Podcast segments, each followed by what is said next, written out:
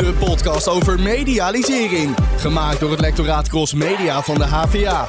Met iedere aflevering een exclusief inkijkje in ons onderzoek. En het laatste nieuws over experience, innovatie en communicatie. Dit is Crossroads. Welkom bij Crossroads, de podcast van het lectoraat Cross Media. Hoe ziet de supermarkt van de toekomst er eigenlijk uit? Daar gaan we het vandaag over hebben. Aangeschoven is mijn collega Sudat Ritu. Hij is als onderzoeker verbonden aan het lectoraat en hij weet heel veel over de ontwikkelingen in de retailsector. En zijn onderzoeken maken ook deel uit van het project Meer bezoekers naar mijn winkel van het lectoraat Cross Media. Ook aangeschoven is Jan Krijnen van het bedrijf AR for Real. Hij ontwikkelde de app die bij dit project gebruikt wordt. En Sudat, ik wil eigenlijk even beginnen met een stelling. Uh, de supermarkt zoals we die nu kennen gaat verdwijnen. Ja of nee? Uh, ik, ik zeg iets gedurfd, ja. Want? nou, ik zou liever willen zeggen, hij, hij wordt anders. Hè? Dus um, uh, alleen maar kopen, waar een supermarkt in eerste instantie voor bedoeld was, dat, uh, dat gaat verdwijnen. Mm -hmm. Supermarkten krijgen een andere rol. Dus mensen gaan nog steeds producten kopen. Uh, maar de vraag is, uh, gaan ze dat alleen bij de fysieke winkel, uh, supermarkt doen of gaan ze dat ook online doen? Hè, dus de rol die zo'n supermarkt krijgt is ook een stukje inspiratie en um, experience voor, voor klanten. Ja, dus de supermarkt wordt echt een plek waar klanten geïnspireerd worden om naartoe te gaan, om meer ja, te leren over producten, bedoel je eigenlijk? Ja, dat is een rol die, die winkels en supermarkten meer zullen krijgen in de toekomst. Ja, ja, want uh, zoals uh, ik las bijvoorbeeld vorige week dat een aantal grotere supermarktketens nu bijvoorbeeld ook zelfs investeren in uh, Picnic, hè, de online supermarkt. Dus die gaan eigenlijk ook steeds meer daar naartoe overschakelen. Ja, dus het, het, pure verkopen, dat hoeft, dat hoeft niet per se in de winkel plaats te vinden. Sterker nog, heel veel mensen, steeds meer mensen, vinden het fijn om hun uh, boodschappen ook online te kopen. Dus uh, de, de supermarkt zoals die nu bestaat, die krijgt een andere functie. Uh, supermarkten bestaan nog steeds, dus mensen vinden het ook nog fijn hè, om, mm -hmm. om, producten aan te raken, om misschien met, met personeel te spreken. Dat zal heel, heel erg verschillen per supermarkt. dat is misschien anders bij een Aldi dan bij een marktsupermarkt waar we dan onderzoek hebben gedaan. Ja. Uh, waar dat uh, stukje experience uh, veel belangrijker is. Um, ja, dan bij een, een, eenvoudige supermarkt. Ja, want jullie doen inderdaad nu op dit moment onderzoek bij Markt. En wat doen jullie daar precies op dit moment? Nou, we kijken naar een uh, specifieke technologie, augmented reality. Ja. En uh, we kijken in hoeverre augmented reality ervoor kan zorgen dat mensen op straat al vanuit de etalage Ja. geïnspireerd worden om de winkel in te gaan. Ja, voor, voor wie dat niet kent, augmented reality, leg het nog even kort uit. Ja, um, ik kan het doen. Um, Maar misschien kan Jan dat ook inderdaad heel goed. Jan, augmented reality, waar jouw bedrijf eigenlijk helemaal in gespecialiseerd is. Ja, ja. Nou, wij, uh, wij voegen in het kort een, uh, een virtuele digitale laag toe aan uh, de werkelijkheid. En die kan je dan ontdekken via je mobiele telefoon of een bril. Maar dat doen we nog niet aan. Dat gaat in de toekomst plaatsvinden. Maar in eerste instantie concentreren we ons op de mobieltjes. Want die heeft iedereen in zijn of haar zak. Ja, want bij Markt, kun je concreet vertellen wat jullie daar doen met augmented reality? Ja, um, nou, het is eigenlijk een heel uh, leuk concept. Um, je komt uh, op basis van de, de winkelposter die in de etalage hangt, uh, scan je en daarmee kom je zeg maar direct in een, in een virtuele wereld terecht. in dit geval gaat het om een leverancier van markt, koekenbakkers. Uh, zij maken Wat is dat voor bedrijf? Koekenbakkers. Nou, het is heel, heel ingewikkeld. Het zijn bakken koekjes. en, ja, maar het is wel een heel speciaal bedrijf hè, voor koekjes. Het is een heel bijzonder bedrijf, uh, want zij uh, bakken koekjes. En die koekjes worden gemaakt door mensen die een achterstand hebben tot, tot de arbeidsmarkt. Ja, bijvoorbeeld jongeren die heel moeilijk aan een baan komen, hè? Ja, inderdaad. En uh, die krijgen dan in de bakkerij de kans om werkervaring op te doen, uh, zichzelf te scholen en te ontwikkelen. En op die manier uh, beter voor de arbeidsmarkt te zijn voorbereid. En wellicht als een springplank kunnen gebruiken voor een vaste baan ehm, ja, en, een, en een verdere carrière. Is het ook voor zo'n soort bedrijf die eigenlijk een hele bijzondere boodschap heeft, is dat extra belangrijk om dat dan ook te communiceren naar de klant toe? Want misschien is het product bijvoorbeeld daardoor duurder. Ja, ik denk het in dit geval wel, want uh, als je het product zelf uh, pakt, ja, dan, uh, dan moet je toch zeg maar in eerste instantie even studeren van, goh, wat zijn dit voor koekjes? En dan kom je eigenlijk achter het verhaal uh, wat er eigenlijk allemaal achter zit en wat er eigenlijk allemaal bij komt kijken om die koekjes in die winkel te krijgen. En um, nou, ik denk dat we met de technologie en de augmented reality op deze manier dat dichterbij brengen en die beleving als het ware om je heen laten plaatsvinden. Ja, want je gaat echt met je mobiel op die poster richten en dan kom je echt terecht in die bakkerij. Hè? Zo Ja. moet ik me dat voorstellen. Ja, inderdaad, je landt midden, in de, midden op straat in feite in een 360 graden uh, omgeving van de bakkerij. En daar kan je dus uh, meteen zien en waarnemen hoe daar koekjes worden gemaakt.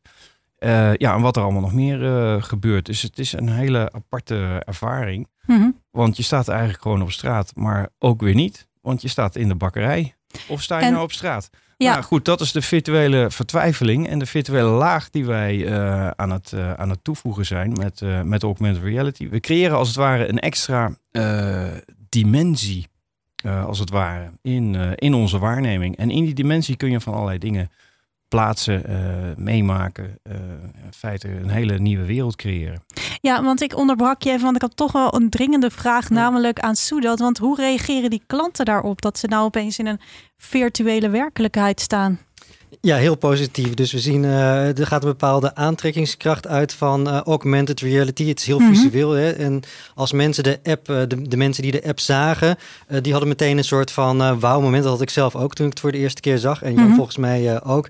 Dus je staat in de straat en door die app te gebruiken waan je je ineens in een bakkerij. En dat is heel apart. En, ik kan ook... En wat zeggen ze dan tegen die klanten die dat gebruiken? die zeggen wauw, ze zeggen mooi. Um, en ze zijn ook, uh, staan ook meer open om uh, wat te horen over dat product. Dus dat is echt een momentopname natuurlijk wel. Hè. Het is op dat moment in die straat.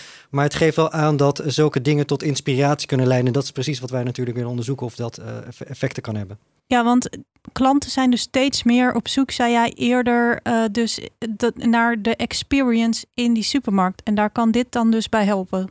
Uh, daar lijkt het inderdaad wel op. En we gaan inderdaad kijken in, in welke mate en op welke manier dat dan precies plaatsvindt. Maar het lijkt er inderdaad op dat door die experience, door, door die uh, augmented reality, mm -hmm. die experience versterkt wordt. Ja, en Soedat, hoe zijn jullie bij elkaar gekomen? Want jij doet onderzoek dus en uh, jij hebt dat product al. Hoe is dat tot stand gekomen? Nou, vanuit het Store Innovation Lab, dat is een, uh, een entiteit binnen de HVA, uh, doen wij onderzoek met um, retailers, met winkels en ook met technologiepartijen. Nou, en Jan is daar al een tijdje bij aangesloten. Ja. En uh, is zo bij ons gekomen. Jan, waarom heb jij je destijds daarbij aangesloten? Nou, ik was uh, natuurlijk uh, professioneel uh, geïnteresseerd, maar ja, ook vanuit de intrinsieke motivatie dat ik echt geloof dat um, augmented reality en virtuele lagen uh, een rol gaat spelen in het winkelen in, uh, in de toekomst. Uh, en ik kwam, zoals dat vaak met dit soort dingen gebeurt, toevallig via netwerkcontact in contact met Tibert Verhagen. En ik ben naar zo'n bijeenkomst gegaan. En nou ja, van het een komt het ander. Uh, we hebben daar uh, natuurlijk een aantal uh, ideeën en concepten bedacht uiteindelijk. En die zijn in dit onderzoekstraject opgenomen. En onderschatten, denk jij, Jan, denk jij dat mensen, denk jij, Jan, denk jij dat retailers het nog onderschatten wat de waarde kan zijn van virtual reality of augmented reality in hun winkel? Ja, ik denk het wel. Uh, ik denk dat de retailers met name heel erg bezig zijn met de digitalisering van hun winkel. Um, de online shopping experience is gewoon uh, ja, is volop aan de, aan de hand. Ja. je, hebt, je hebt de apps, die kun je bestellen, je kunt betalen en het wordt al thuis bezorgd. Um, ja, daarmee ben je in feite je, je, ja, je fysieke portaal aan het verleggen naar het, naar het virtuele. Maar ja, het stukje extra beleving, uh, die crossover, dat zie je nog maar matig uh, terug. En uh, wellicht dat dat opgepakt gaat worden in de, in de nabije toekomst. Ja, want je ziet dus nu al bijvoorbeeld in Albert Heijn XL, waar ik vlakbij woon, dat daar zo ongeveer heel Utrecht komt winkelen. En die zijn dan ook altijd op zoek naar experience van dingen proberen en nieuwe producten. En, en dat kan dus nog een toegevoegde waarde zijn. Ja, je kunt, uh, je kunt veel meer achter het, uh, achter het product uh, vertellen. Dus um, ik weet, ik denk dat daar ook zeker kansen liggen voor de fabrikanten van die producten. Ja. Want ze zijn natuurlijk niet uh, direct gebonden aan de apps van de, van de supermarktketens. Ze kunnen natuurlijk ook direct vanaf hun eigen packaging uh, communiceren dat er uh, digitale content aan het product zit. En met die digitale content zijn er allerlei mogelijkheden om een brug te slaan tussen klant en ja, fabrikant. Klinkt een beetje als een cliché, maar dat is eigenlijk wel waar deze technologie je toe in staat stelt. Zodat, kun jij een voorbeeld noemen van een retailer die dat op dit moment heel goed doet, die nieuwe technieken toepassen? Nou, um, Zara, die kennen we allemaal wel. Die zijn constant bezig met... Van de kleding? Van de kleding, inderdaad. Die zijn constant uh, bezig om uh, een nieuwe technologieën uit te proberen. En wat augmented reality betreft hebben zij bijvoorbeeld iets heel leuks gedaan in de etalage. Ze hebben uh, een app gecreëerd waarmee je de mannequins, die je dan ja, zeg maar als pop ziet in de etalage, die lopen dan een modeshow voor, als, als, je, als je ze ziet. Ja. Um, en dat, dat geeft eigenlijk heel erg, het geeft hun producten aan. Uh, het, het speelt met die experience. Het geeft meer informatie dan je normaal zou krijgen.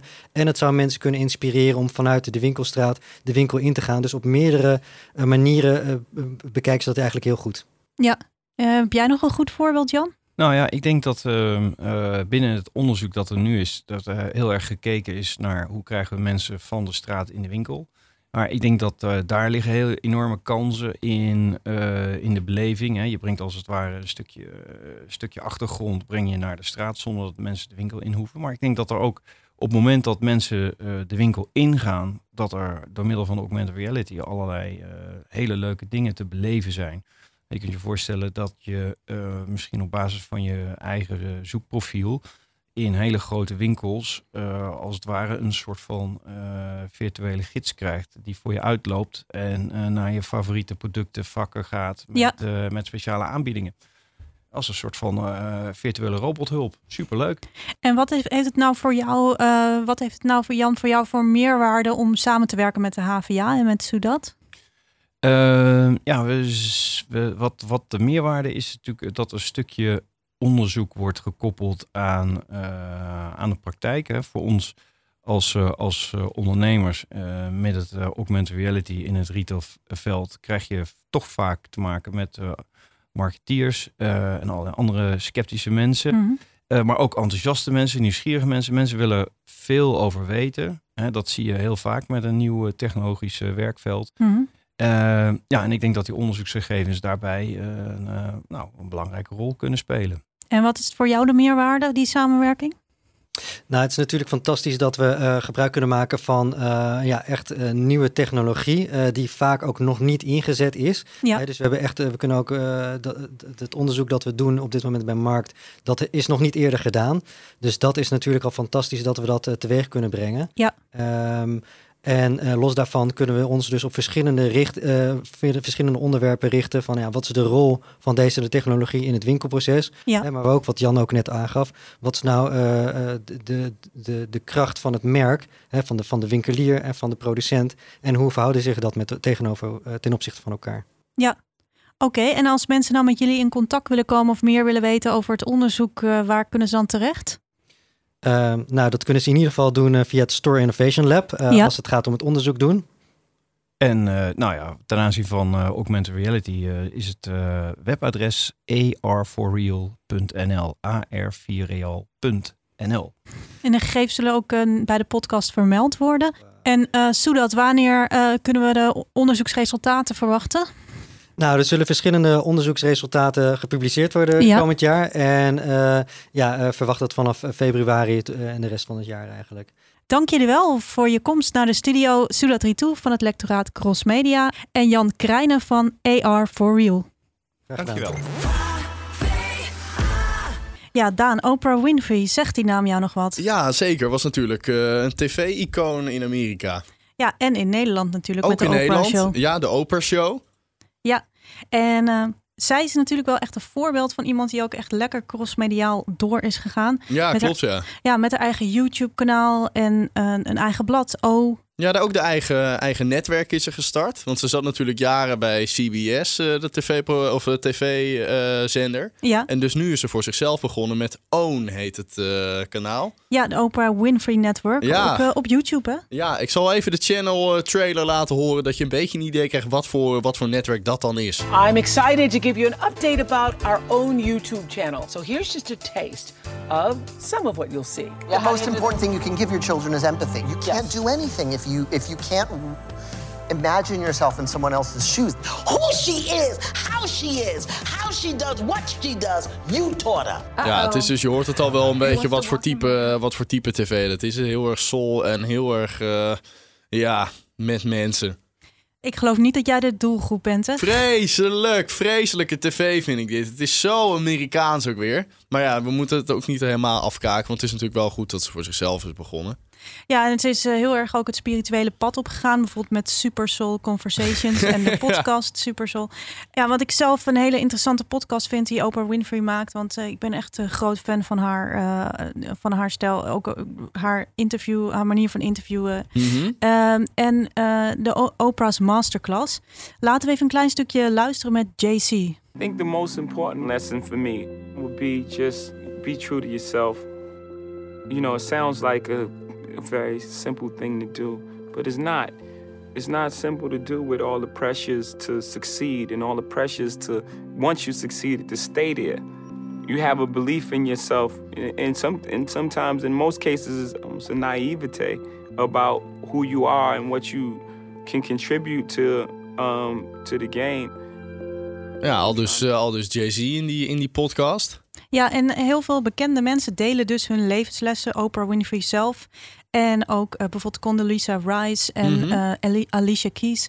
Die delen allemaal hun, uh, hun levenslessen in deze podcast. Dus ik, ik vind dat zelf boeiend om naar te luisteren. En de link vind je bij de podcast. Ja, Ja, dan vorige week hebben we het gehad over een onderzoeksproject uh, op Lowlands. Waarbij werd geoefend met reanimatie met het gebruik van virtual reality. Ja. Met een uh, bril op. Mhm. En uh, dat bleek goed te werken. En ik wilde het deze week hebben over een andere toepassing in ziekenhuizen van virtual reality. Ja, ja er is echt een soort uh, digitale revolutie aan de gang in ziekenhuizen. Want volgens een onderzoek van het Erasmus Medisch Centrum in Rotterdam hebben kinderen na zeg maar, een pijnlijke operatie minder morfine nodig als ze met, met virtual reality, dus met zo'n bril, zijn voorbereid op, op, wat ze te wachten staat voor een operatie. Het blijkt dus dat ongeveer de helft van die kinderen op deze manier, die op deze manier werd voorbereid, eigenlijk minder of bijna geen morfine nodig had als pijnstilling in de uitslaapkamer.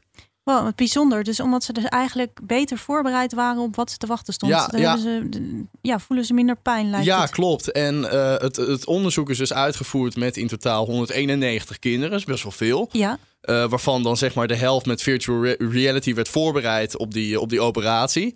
En uh, de helft van uh, die voorbereidende kinderen had dus echt helemaal geen morfine nodig in de uitstapkamer. Dus als, als pijnstilling. Het is heel bizar dat dat, uh, dat het zo is. En van de, van de kinderen die er voorafgaand geen virtual reality hadden gekregen, had 96% morfine nodig. Dus dat, dat is heel bizar hoe, hoe dat, dat effect een enorm van, verschil, ja? Ja. 96% had dus wel morfine nodig als ze geen VR gebruikten. En de mensen die wel VR gebruikt hadden, dus bijna geen of helemaal geen morfine nodig. Dus heel, heel grappig om te zien.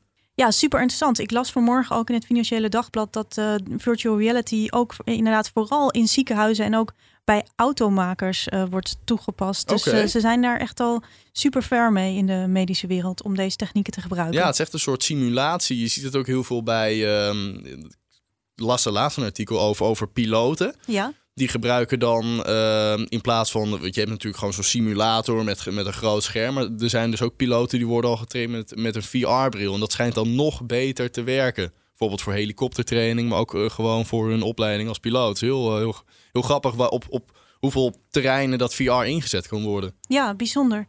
Dit was weer een aflevering van Crossroads, de podcast van het lectoraat Crossmedia van de Hogeschool van Amsterdam. Mijn naam is Marlies Dinjens. En mijn naam is Daan Erkenhoff. Bedankt voor het luisteren en tot de volgende keer.